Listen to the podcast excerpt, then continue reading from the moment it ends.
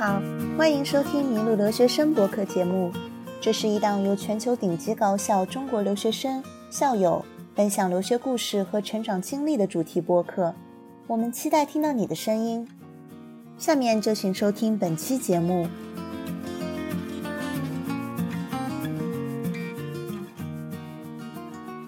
迷路留学生的听众朋友们，你们好，我是今天的主持人郑宁。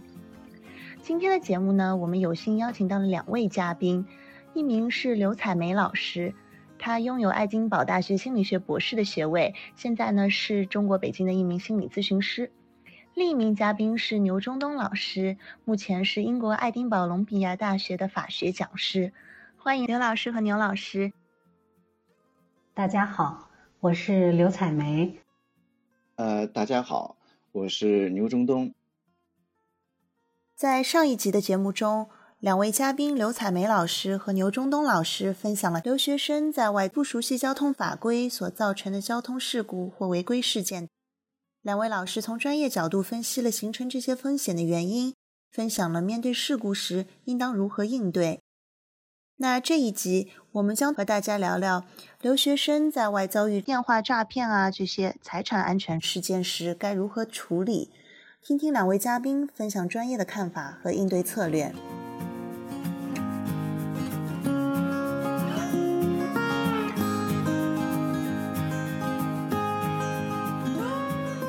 关于留学生的安全问题，我觉得是这样子的：一部分留学生他们是第一次踏出国门，远离了父母的管教，难免会有些疏于防范，将自己暴露在可能的危险当中。那另一部分留学生呢？我觉得其实他们之前已经有了比较好的心理建设，有比较强的安全意识，只是说当问题真正发生在他们身上的时候，一下子慌了神，不知道应该怎么样应对。像我自己曾经在美国留学和工作，我知道国际学生的家长最担心的莫过于是枪支和毒品的问题，但其实这毕竟是极小概率的事件。大多数留学生对于枪支、毒品都是抱有着比较高的警惕心的。离留学生更近的，往往是比较容易忽视的，比如说电话诈骗啊这些财产安全事故。那我们今天要探讨的第一个案例呢，就是发生在英国的一起真实的事件。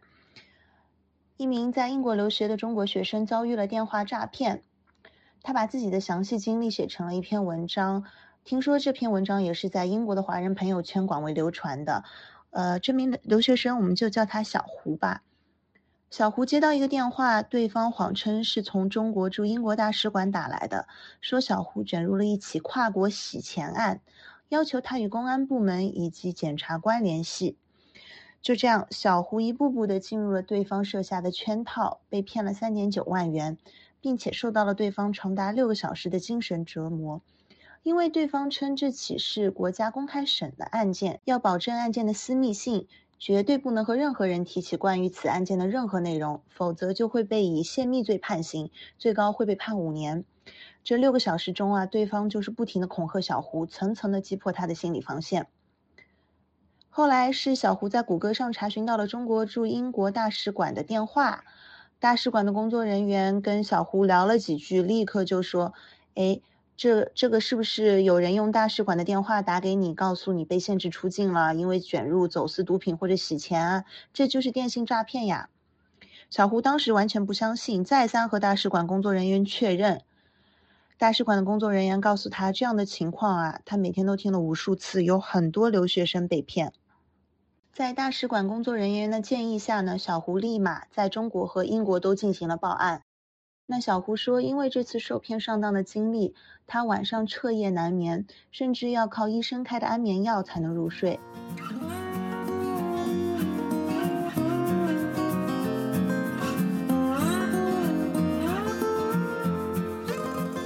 嗯，这个第一个 case 呢？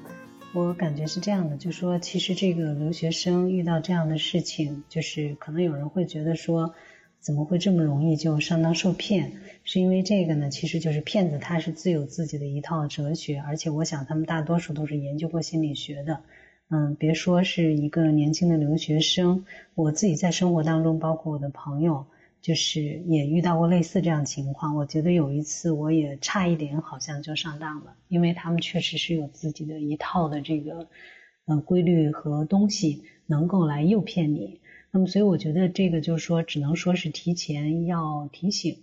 嗯，就是脑子里要绷着一根弦。就是在这个过程当中，要不断的就是，尤其是涉及到金钱啊，涉及到金融这方面的，要反复的去求证它的可靠性和权威性，然后呢，再做出下一步的行动。嗯，我在这里边就是听到主持人讲这个案例，我所注意到的一个点是，就是说，其实类似这样的事情，作为一个意外的一个事情发生以后。嗯，按说小胡即使他不去找金融机构和一些权威的机关去求证，应该说是要跟家人对吧、朋友先去沟通一下。但这里边好像是没有，我不知道是在讲述案例的时候漏掉了，还是说他根本没有这么做。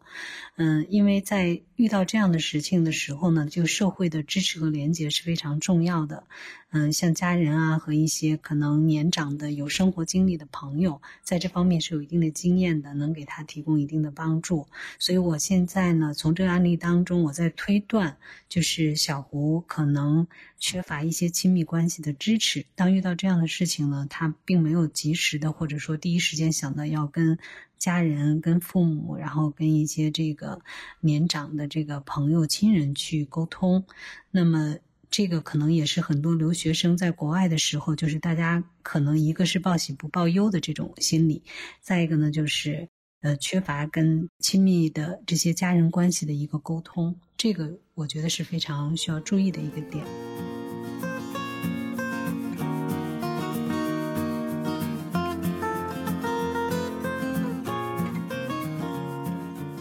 在小胡遭遇了这样的事情以后呢，就是。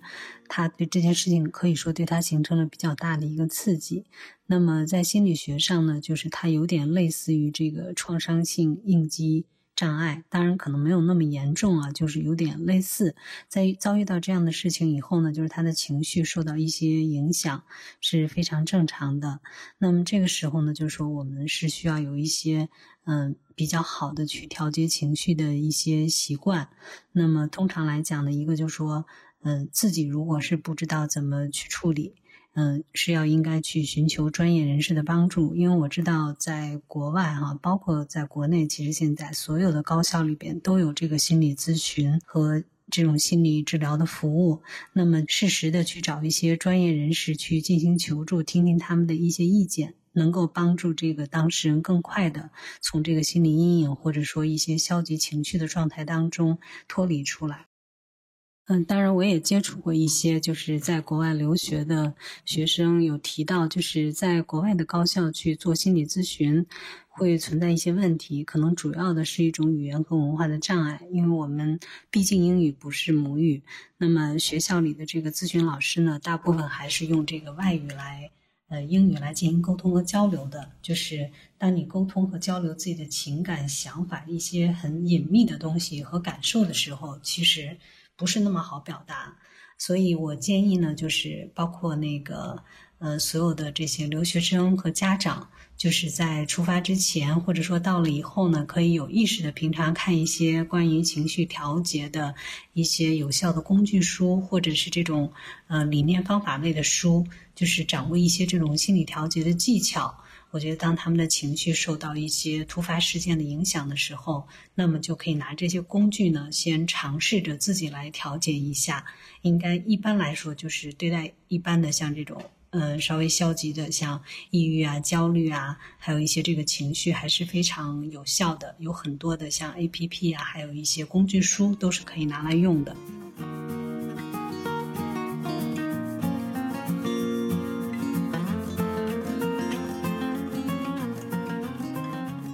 出现电话诈骗这种事儿呢，有两点呢，我觉得要记住。第一个呢，记住，在英国没有任何的个人或者这机构，呃，能够有法律权利在电话里呢询问你的这个有关法律的问题。这种询问呢，必须是在面对面发生，而且呢，他必须向你出示他的这个证件，比如说警察要出示他这个呃警察证。呃，他呢，如果要是进你的家的话呢，他必须要有 warrant，没有这个 warrant 呢，他都是没有权利侵入你的家。英国有一句俗话嘛，每个人的家都是自己的城堡，对吧？是自己的一个王国，没有任何人敢侵犯你。嗯，所以在电话里询问你这些法律问题呢，肯定就是诈骗，这个是肯定的。呃，这个不允许在电话里这么随便问。里边还有一个信息保护的问题。这以后呢，可能比较有效的一个解决办法呢，我觉得最主要是跟银行联系，因为你跟领事馆呢，或者是跟这个公安局联系，这个耗时很长，要走程序。另外，他们还还要区分这属于民事问题还是刑事问题。然后要走不同的渠道，最直截了当的办法呢，就是和银行联系。英国英国的银行呢，对于这个客户的保护呢是非常好的，呃，他呢有可能帮你把钱追回来。首先，当然动你的账户；第二个呢，呃，因为他们这个银行走账之间呢都是有这个呃非常这个严严格的规定的，所以说呢，一旦认为是你是被诈骗了，那么他有可能帮你呢把这个钱追回来。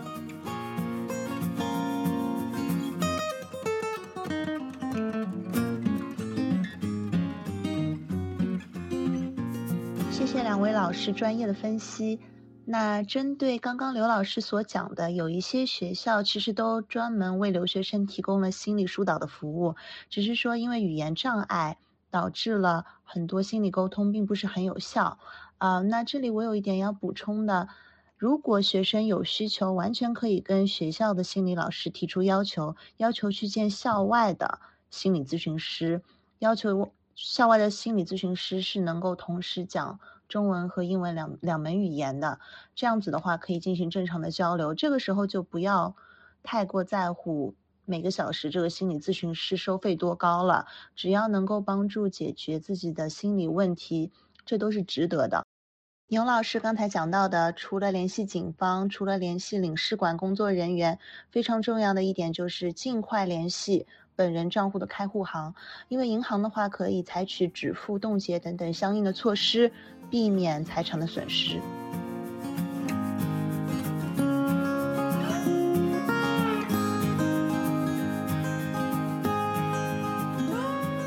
这一集，两位嘉宾刘彩梅老师和牛中东老师分享了留学生在外遭遇电话诈骗啊这些财产安全事件时该如何处理。下一集，我们将和大家聊聊留学生在外遭遇了抢劫等危险事件时的应对策略。感谢刘彩梅老师和牛中东老师，同时也感谢各位迷路留学生的听众朋友们。这一集就播送到这里，欢迎继续收听下一集。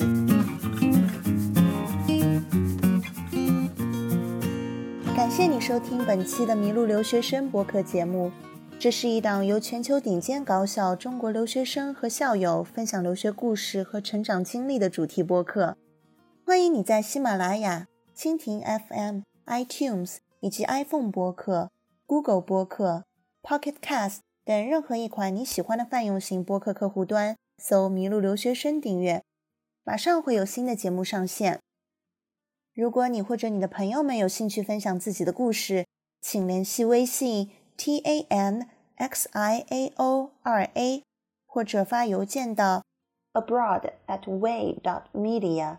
a b r o a d at w a y dot m e d i a，并简单介绍你的故事，我们会尽快和你联系。